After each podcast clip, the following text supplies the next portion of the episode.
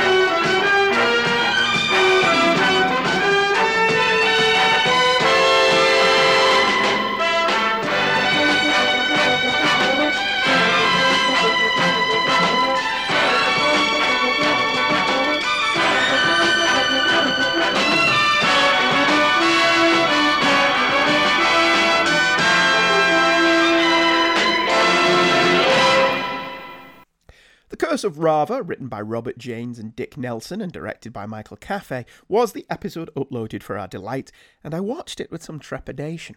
Would this be a terrible mistake? Would Spider Man be a show best left to memory? I'd only watched one or two episodes of this since it originally aired, and both of them were for podcasts, with me watching the pilot movie with Chris and Cindy Franklin for Supermates, and the episode Night of the Clones for an episode of Hey Kids Comics. Let's dive in, shall we, and see if the memory cheats. Saving me some time, the opening explains the plot.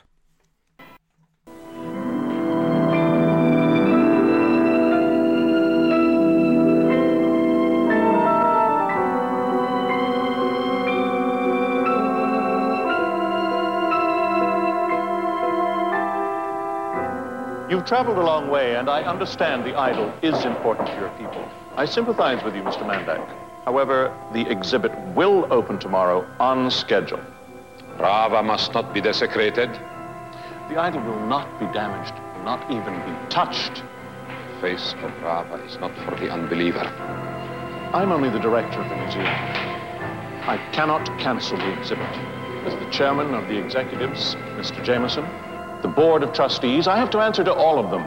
And they will answer to Rava. I warn you, Professor Rustin. Unless Rava is returned to Khalistan, you will feel his wrath. You mean the famous curse of Rava?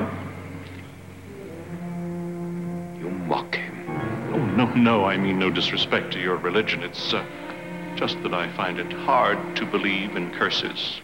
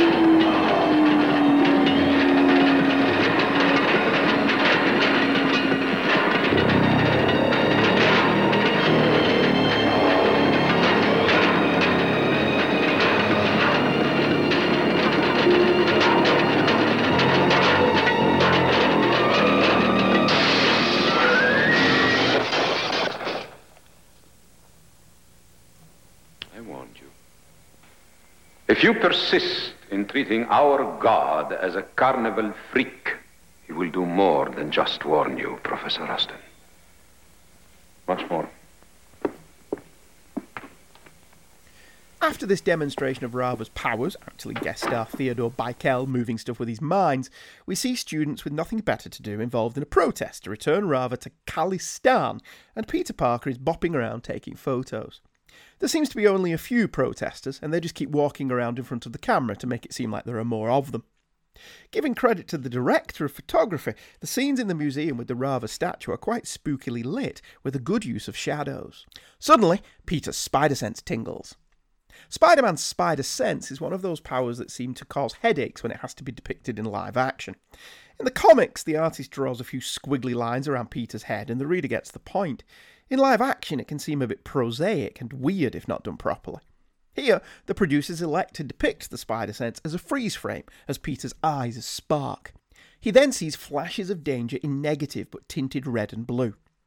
Having received his warning, Peter dutifully changes to Spider Man and intervenes as the demonstration gets ugly.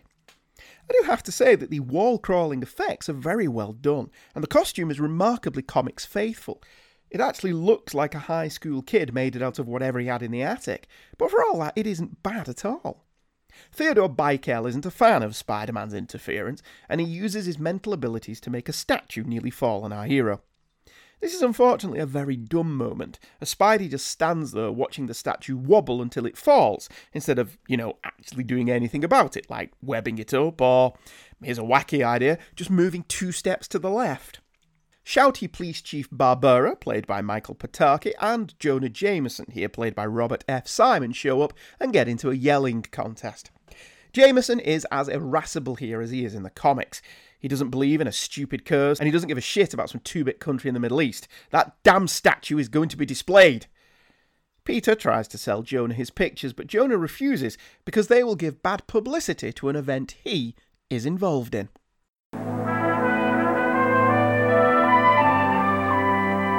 Wait you see some of these, Mr. Jameson. I've got some real winners here. Parker, I can't print these. But you always say that pictures like these are what sell newspapers. Not my newspapers. Parker, don't you know that my wife was a patron of that museum? Do you realize that I'm now chairman of the board of trustees? Why would I want to give the museum this kind of publicity? But you always say to report the news as it happens, no matter who's Stop involved. telling me what I always say. Well, I suppose I can always do something else with these. Like what? I took these pictures on my own time. That gives me the right to do whatever I want with them. Parker, you would sell those to a rival paper. Where, where's your loyalty? Mr. Jameson, I'm just a poor graduate student who's trying to squeeze by as a low-paid part-time photographer. Now, these are good. They're really good. I was the only photographer there, so that makes these an exclusive. I think somebody will buy them from me, don't you, sir? Rita, Yeah, boss. we're buying some pictures from Parker and the negatives. Authorize payment, will you? Uh, I'd throw in a $50 bonus. Yes, sir. Thank you, Mr. Jameson. That's very generous of you. Get out of here, Parker. Wow, I am impressed. I am very impressed. You know, the last guy that got 50 bucks out of Mr. High Roller that easily was the guy that mugged him in Central Park last summer. Oh, really? You have the chief all wrong. He's really a very fair man. You just have to know how to talk to him. Pete, why do I get the feeling you're conning me? This is actually a real winner of a scene and felt very much like a moment from the comic book. Peter essentially blackmailing Jonah into buying the photos is pretty funny, especially as Jonah is being an ass. Jonah goes to the museum where Bikel uses his abilities to make it look like Rava attacks. Jonah freaks out and calls Barbera, who accuses Jameson of fabricating the whole thing. I don't know that Barbera really has enough to arrest Jonah, other than his suspicions, but he chucks him in jail anyway. Peter gets Jonah out of jail by appealing to Barbera's ego, and then he continues to investigate the spooky goings on. Rava turns out to be a relic from an ancient cult from Khalistan. Khalistan wants the idol returned so that Bikel can use it to re establish the cult of Rava and cause a revolution. The episode culminates with Spider Man going head to head with Bikel, a scene that really would have benefited from some looped dialogue of Spider Man taking the piss out of the whole ridiculous endeavour. Bikel is hoist on his own petard when he's crushed under the Rava statue he wanted to crush Spider Man under. It's a game of two halves, this one.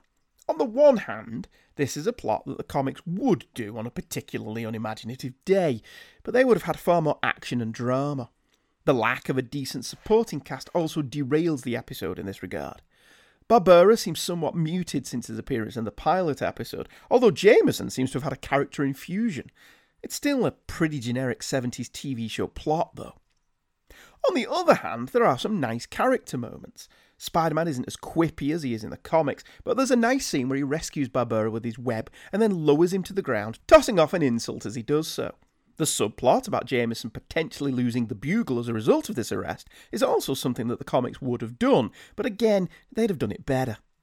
There's a later scene where Spider Man swings onto the roof of Barbera's car, which is also quite funny and in character. Hammond should have at least attempted to disguise his voice, though. Where all this hokum falls down is with what it isn't, rather than with what it is. Even on a 70s budget, the producers could have included Harry Osborn, Flash Thompson, Gwen Stacy, and Mary Jane Watson, and up to the soap opera angle, making this a true adaptation of the college era of the comics, at least in that regard. I don't understand why the character of Rita, Jameson's secretary, isn't Glory Grant, nor do I understand why they got rid of Robbie. I understand Aunt May only appears twice in the series, and this seems like a loss as well. Having Peter be Spider Man simply because is also a mistake, as his TV origin has no tragedy to it, and thus he's a 70s DC Comics version of the character, rather than the Marvel Comics version. Weirdly, the parts you think would be embarrassing, the Spider Man scenes, are actually rather good, if quite low key. The special effects aren't grand, but get the point across quite well. Some of the wall crawling and swinging by studman Fred Waugh is actually really impressive for being quite obviously practical. Hammond is pretty good in the role, possessing the natural inquisitive nature Peter has, and given the chance, I reckon he could have done very well with the angsty part of the role as well. The Curse of Rava, though, is pretty mundane stuff. It's quite slow moving, the plot isn't that engaging, and the characters aren't idiosyncratic enough to keep the viewer interested for the duration of the running time. By the time season 2 rolled around, changes had been made. Perhaps realising their mistake, the second season has a far more dynamic opening sequence. The music is jauntier and the clips faster paced with better cutting. It's still not really a Spider Man theme unless we assume Peter Parker is into funky jazz, but it's better than the season 1 version. Here, make your own mind up.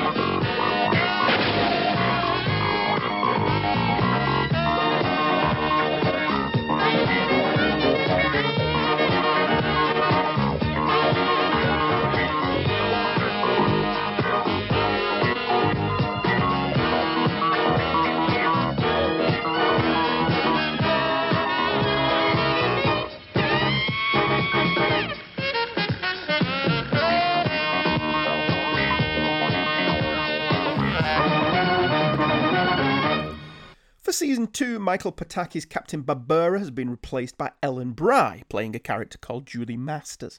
The episode was written by Greg Dinallo, Bruce Kalish, and Philip John Taylor, and directed by Cliff Bole. Normally, I would play you the teaser, but the season 1 episode didn't have one, and the teaser for this episode is very visual with lots of sound effects and music, so it seems kind of pointless, really. Rita and Peter are reporting on the opening of a modern and fully computer controlled building at which Jonah is the honoured guest. New cast member Julie Masters arrives. Julie is apparently Peter's competition in the photography department, and her arrival causes Peter to start drooling like a teething baby. The opening is pretty good. The dialogue is perfunctory, but Hammond and Chip Fields, who plays Rita, manage to play with the exposition to make it feel real and even genuine. Peter is concerned that Rita not damage his new car, and by new we mean what Peter could afford, so the handbrake doesn't work. I do wonder why Peter even has a car. This seems to me to be an expense he could, he could well do without. With Chip Field's contractual obligation to the episode fulfilled, Rita leaves, and Peter jostles with Julie for photos. It pains me to admit to being confused by this script, but I was unsure who Julie worked for. Was she another Bugle employee? Begging the question as to why the Bugle was sent two photographers to cover this really rather boring assignment? Or is she employed by another newspaper? Again, begging the question why the hell are two papers covering this? As some boring bloke in a suit waffles on about how great this automated building is, some blue collar workers steal in and start planting explosives. You can see where this is going, right? It turns out that these invaders are led by a highly decorated and well trained military colonel, and they are after money because he is an exceptional thief. The terrorists aren't that terrible. They aren't out to kill anyone, just be rich, and as such, one of the guards the terrorist knocks out earlier wakes up and manages to jam a screwdriver in the cherry picker the guys are using to scale the outside of the building. The people inside react with mild peril as they see this poor guy fall and dangle from the picker, hundreds of feet above the ground. See, the guests have no idea that this guy isn't an innocent window cleaner, and so Peter changes to Spider Man to save him from certain death. As with The Curse of Rava, the wall crawling effects are really well done, and the point of view shots as Spider Man scales the building and rescues the guy are totally convincing. As Spidey is strutting his funky stuff, the other terrorists hit the computer room. They use the computer to start shutting down the building, just as Peter, Julie, Jameson, and the guy who designed the building also head that away to allow some photos to be taken. However, the building locks down, trapping everyone on the floor. As people are starting to feel a little panicked, a message comes over the tannoy. Your attention, please. This is Major E.W. Foster speaking. This tower is under siege. All of its occupants have been taken hostage by 20 armed, highly trained, disciplined personnel under my command. They have been given strict orders to harm no one who cooperates with us. Only those who oppose us or act against us need fear for their safety. The remainder of this message is directed to Deputy Mayor Edward Nugent. Mr. Deputy Mayor, responsibility for these people's lives is in your hands. You can protect them and buy their freedom by arranging a ransom of $10 million. $10 million? Money is to be put in an armored vehicle and is to be driven to this building. Time is now exactly 2.20. Considering traffic conditions at this hour and the time necessary to assemble, Count and package that much currency. the armored vehicle has to be to this building no later than 347. The telephone on the tower level is still operative. You may use it to make your necessary arrangements. If you do not adhere precisely to my instructions, or if you inform the police and they decide to mount a counteroffensive, all of your lives will be terminated. Thank you very much. Armed with this knowledge, Peter changes to Spider Man and gets to work as the police try to negotiate with the Mer. What follows is a variation on Die Hard, or rather Roderick Thorpe's novel that inspired Die Hard, Nothing Lasts Forever. To be fair, it probably wasn't an original idea when Thorpe wrote his novel. From the point that the terrorists lay out the demands, this is fairly entertaining, but still not as suspenseful as it should be. Still, there's a great scene where Spider Man has to stop the police helicopter from landing on the mine's roof, which could have had a little more action, but hey, it's a 70s TV show. Spider Man then becomes a tightrope walker to get the mines himself. Cliff Bole went on to become a preeminent TV director, working on numerous episodes of Star Trek, including fan favourite The Best of Both Worlds, and he handles the Spider Man action quite well. He uses a lot of low angles to give the scenes a sense of height, and lots of POV shots to establish that what Spider Man is doing is pretty daring stuff. Again, if I have a complaint, it's that Spider Man is just a guy in a suit when he's talking to the SWAT guys. It wouldn't have killed Hammond to crouch, crawl, pose a little, give Spider Man some character and movement. The police are also on very friendly terms with Spidey, whereas a more antagonistic relationship may have worked better and added some drama. It would have been more comics correct to have Spider Man worry about the cops and the criminals, and have the cops wonder if Spider Man was on the criminal side. Anyway, the crooks then gas everyone so they're out conscious on the floor. A word here about the score. For years after this series, whenever I read a Spider Man comic, I would hear this theme in my head.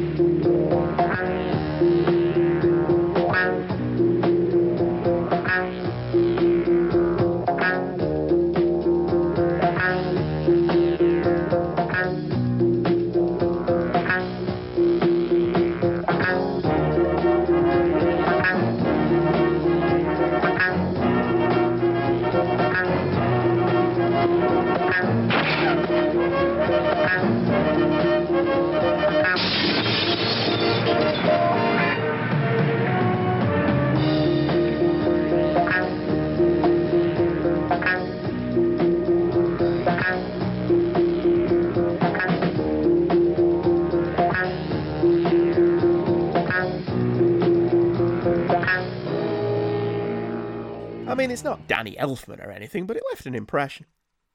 The police obey the terrorist instructions, and as the money arrives, Spider Man gets himself back in the building by doing exactly what John McClane does.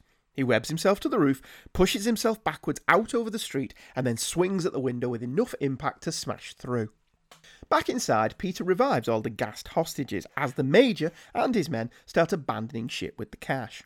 However, one of them, Farnham, seems to be having second thoughts. All through the episode, this guy's been having this really weird love affair with the computer, to the point where I really thought he was going to flop it out and shag the damn thing. He fakes some reason for bailing out and returns to the computer room.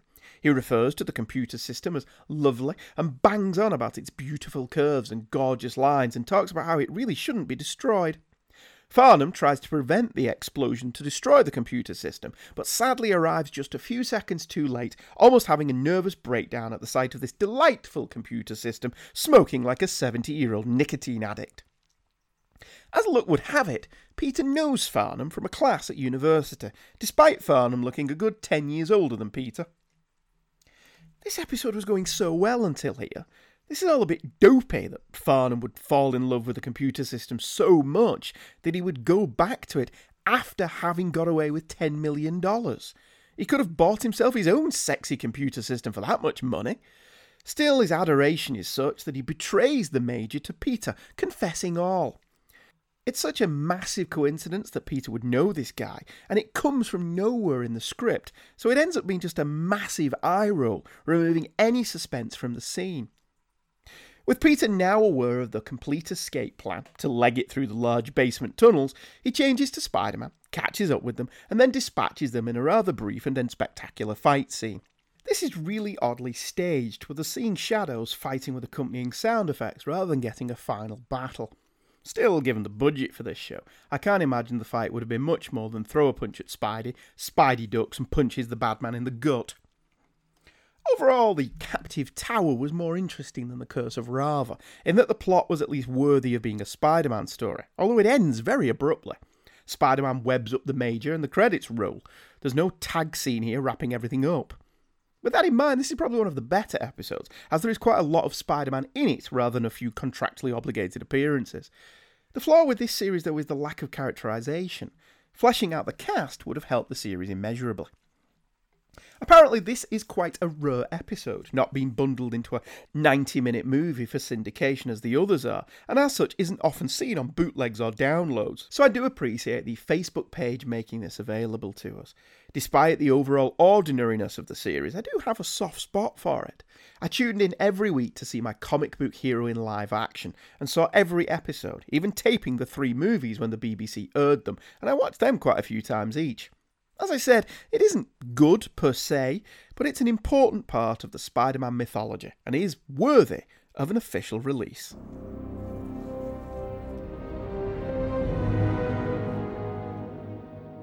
The Long Halloween, Hush, Dark Knight Returns, The Killing Joke. These are all Batman stories that have been talked about and talked about countless times over the years. They are considered classics, and in most cases, that title is fitting. The thing is, Batman is nearly eight decades old, and whilst those stories are worth talking about, there are plenty of other Bat comics that are being a tad overlooked. And that's where we come in. Hi, everybody, my name is Michael Bailey. And I'm Andrew Leyland. Andy and I decided that it was a crime that there were so many great Batman stories out there that weren't getting their due. To that end, we started a show, the Overlooked Dark Knight, a non-index index show.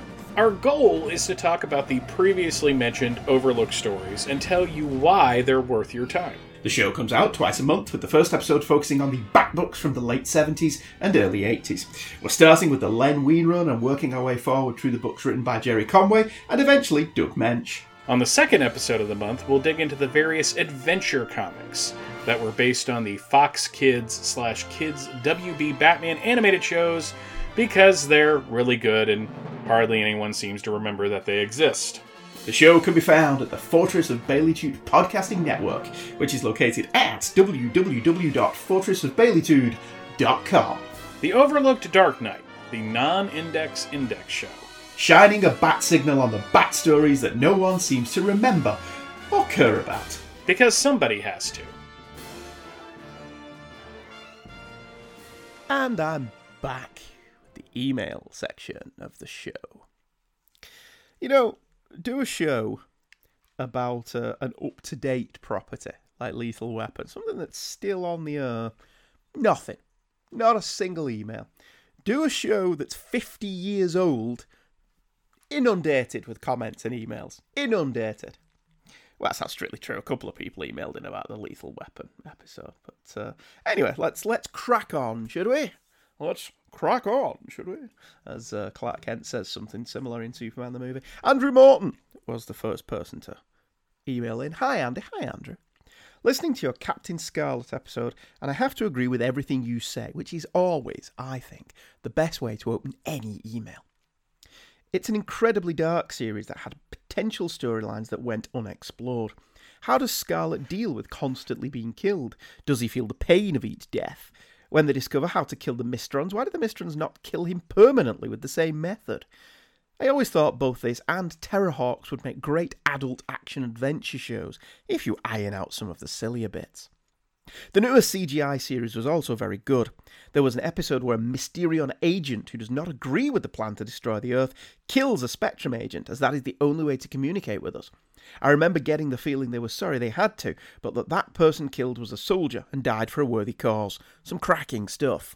Looking forward to the next episode. Andrew Morton. Well, thank you very much, Andrew. Very thank you for emailing in. Uh, I am in the process of trying to find the CG series of Captain Scarlet, preferably on Blu ray, for a reasonable price. It does not seem to be cheap, but uh, Captain Scarlet, Gerry Anderson stuff. Although I have seen a lot of Gerry Anderson stuff in um, in Sainsbury's, of all places, for um, reasonable prices, like the complete Space 1999, complete UFO, complete Captain Scarlet, the complete Thunderbirds. But I've never seen the new Captain Scarlet uh, series on sale anywhere. But uh, rest assured, if I manage to pick it up, uh, I will, and I will watch it. I did note with some interest that on the network networkonair.com website that Captain Scarlet is getting a uh, Blu-ray release, the original 1960s one. So very much looking forward to that. That that may have to be uh, a purchase at some point as well, because as I say, the uh, the what's his name ones are a little bit fuzzy, but you know, worthy of purchasing, I think. Uh, our next email is from Daniel Doherty. Uh, hi Andy, hi Daniel. I just finished listening to the latest. I just finished listening to the latest episode about Captain Scarlet, and I want to thank you. Oh well, you know, anytime, Dan. Not only for introducing me to a show that I want to check out, but because hearing you talk about it has piqued my interest, one of the many things that's great about the Palace, but you've also helped solve a musical mystery for me. Ooh, tell on.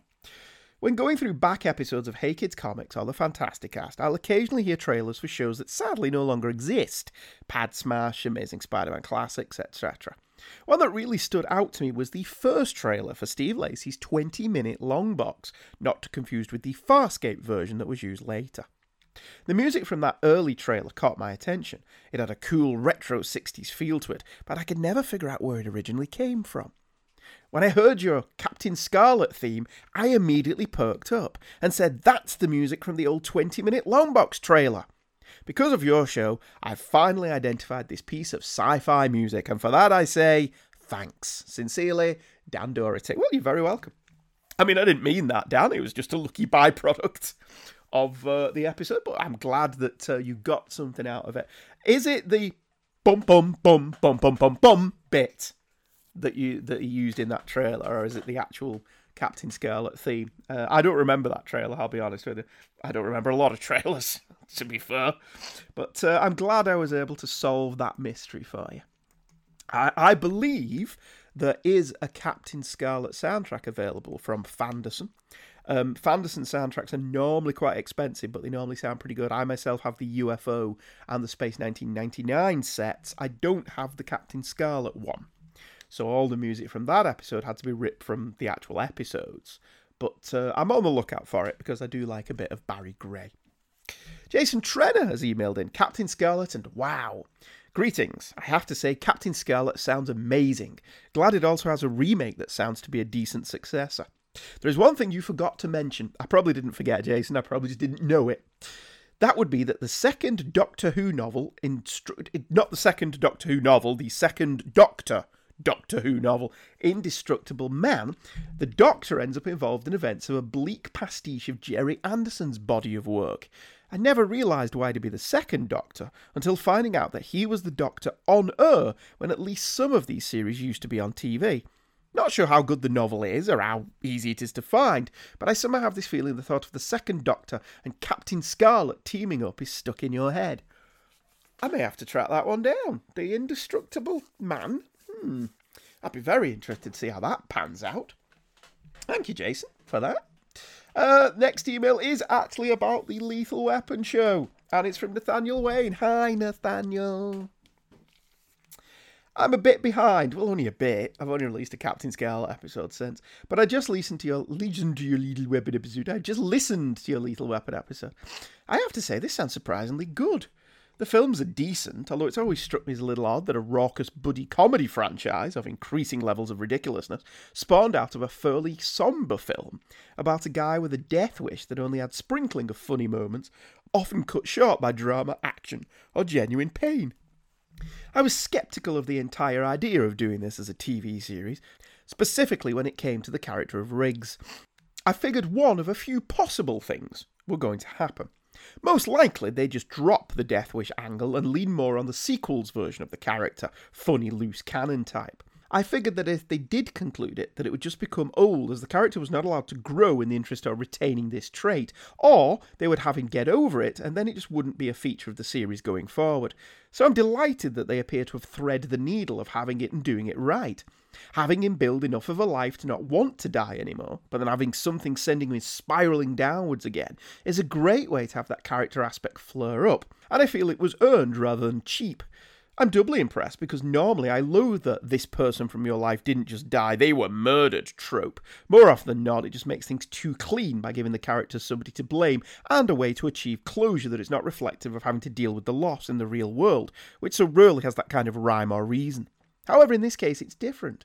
While it may have taken away the sense of cosmic unfairness that the death might have originally had, it actually replaced that with something by having the revelation be way too deep be a way to deeply impact the characters rather than a cheap shot at closure. Um, all of that is absolutely spot on, given that you've never seen the show. One of the things that I did mention in that episode was how the the take Riggs on a, a severely interesting character journey, character arc through that entire first season to bring it all crashing down around his ears in the final two episodes. The reason I bought it, because normally I'm absolutely with you, Nathaniel. I normally hate that the person in your life didn't die, they were murdered. I hated it when they did it in Batman 89, when it turned out that the Joker killed Bruce's parents. That's a slightly different thing, but it, it tying it all together. I absolutely despise that. But the way it worked in Lethal Weapon was Riggs was investigating it from the wrong angle. He thought, as he started to get closer and closer and closer to the investigation and what was going on, he thought that Miranda had been killed because of him. And when it turns out that that was just a side effect, Miranda was killed because of her dad, I felt that made it work better because essentially they were getting at her father by killing Miranda. And so for Riggs, it was cosmic unfairness. Miranda just happened to be the wrong person in the wrong place at the wrong time, related to the wrong person. So that it was kind of they had their cake and ate it. So they did a really good job with that. Sadly, continues Nathaniel, it's unlikely I'll ever get round to actually watching the show. The pace of my output on the Council of Geeks YouTube channel leaves me with little time for watching things I'm also not going to be making videos about. This is completely self imposed, of course, but there's nobody to blame but myself. But hey, it keeps me busy and out of trouble. That, that's true. Um, I'll be honest with you, the temptation to do an episode of Palace about everything I watch is all consuming but sometimes I just like to watch stuff and enjoy it and have a family night instead of thinking, take notes, remember that. Ooh, that plot illogicality, I'll talk about that. that. Yeah, sometimes you just gotta put all that to one side. Nathaniel continues, I don't think I responded to your thoughts on extended films before this, but I'll add one to the mix where the additions really made the difference. Kingdom of Heaven.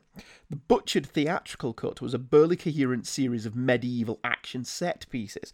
The director's cut was an epic tale of wonderful scope and characters with journeys that were extremely well played out. By and large, though, I find that extended editions, or even director's cut, are really better. Lord of the Rings being the obvious exception. More often than not, the scenes cut for the theatrical run were done for reasons of pacing, and honestly, that's what's supposed to happen. Extended editions are usually bloated affairs that are a slog to get through. Lord of the Rings was actually very smart about this because the theatrical sorry, the theatrical versions are complete experiences and don't feel like anything is missing. And while the extended editions, which like you are the only version I own at home, are more leisurely paced, and that works for a home viewing just fine. I hear they gave the Hobbit movies extended editions as well, and the fact that they were already way longer than they should have been in the first place, even as individual films, to say nothing of making three of the things, make me shudder at the very thought. Great work, as always. Geekily yours, Nathaniel Wayne. Well, thank you very much, Nathaniel. Check out Nathaniel's YouTube channel, Council of Geeks. Recently doing some very, very good stuff on there. Uh, top 10 Steven Moffat Doctor Who episodes, 10 worst Steven Moffat Doctor Who episodes, a discussion of the 10 best episodes of Buffy the Vampire Slayer, some great stuff on Nathaniel's YouTube channel, so check it out. I've never seen Kingdom of Heaven, but you've made me want to. And yeah, the way we normally watch Lord of the Rings over Christmas is we normally watch it one disc, one night. So essentially, it's a six part mini series. And as that, it works really well in the home viewing experience because essentially it's a 90 minute episode every night over the course of a week. And that plays really well in the home. Yeah, like you, I think those extended editions probably wouldn't have played as well in in the theatrical experience. But yeah, certainly at home they work exceptionally well. I am tempted to go to The Hobbit, but like you, Angela and I both watched the first Hobbit film and were were bored beyond belief by it. We couldn't believe that this was the same thing, the same people that had made Lord of the Rings, which is such a great sequence of movies. And as such, we've never gone back and watched the two Hobbit sequels, let alone the extended editions. And every time we do a Lord of the Rings rewatch, I say to Angie, look, we really should do The Hobbit as well. And she just gives me side eye, which normally means, yeah, that's not going to happen. So, you know, that's where we are with the Hobbit movies. I understand there are some people that love them. Um, I have to be honest, I, don't really think I've given them a first shake. That first one didn't float my vote, boat, sorry, so I've uh, I've never watched the rest. I may be missing out. Who can say? Maybe one day I'll get round to that. And finally, Chris Franklin has emailed in, as he always does. It's lovely to hear from the mighty Mr. Franklin. Hello, Andy. Hello, Christopher. I thoroughly enjoyed your episodes on Captain Scarlet, despite never seeing it. This seems to be a pattern of late. None of the Gerry Anderson shows ran in my neck of the woods as a kid, not even Space 1999. You deprived child! Oh, how did you grow up without a bit of Gerry Anderson madness? I bet you were watching that Super Friends filth, weren't you? But over the years, continues Chris, I learned of them. I had no idea Captain Scarlet was so dark and adult. Nice to hear it still holds up so well for you. I'll have to give it a look. Very excited to you talk more Hammond Spider Man. I will always have a soft spot for that series despite it missing a lot of the heart that makes Spidey, well, Spidey. Cheers, Chris. Well, funnily enough, Christopher, I just said exactly the same thing. Uh, about it lacking heart, and I obviously, honestly, did not read that email until I'd made the show. So that's the way it is. Anyway, hope you. Oh, I'm getting a message. Hope you. That always seems to happen just as I'm closing out the show, doesn't it? Uh, hope you, as Chris, uh, enjoyed this uh, discussion of Nicholas Hammond's Spider Man. Next up, I think I'm going to be doing something for Superman's 80th, but I've not quite decided what it is yet. I have, speaking of Chris, I have a list of Justice League Unlimited episodes in the book that I was going to talk about, but Chris has just started JLU cast, JLU cast over on the Fire and Water Network with his lovely wife Cindy, and they are covering Justice League, and I'm kind of mm, maybe I should leave that alone now. But the episodes I've picked are, are well in the future for them to get to, so a lot of time will have died down, so maybe I'll just go ahead and do them anyway. But, you know, as usual for this show, I've not decided. As usual, the Palace of Glittering Delights is a Two True Freaks presentation, and as usual, go and buy your shit through Amazon through our link, because that gives us a kickback, lets us do these shows without costing us anything, and that's always a good deal. Uh, I'll see you next time. Thank you for joining me. And remember, everything's going to be okay. Goodbye.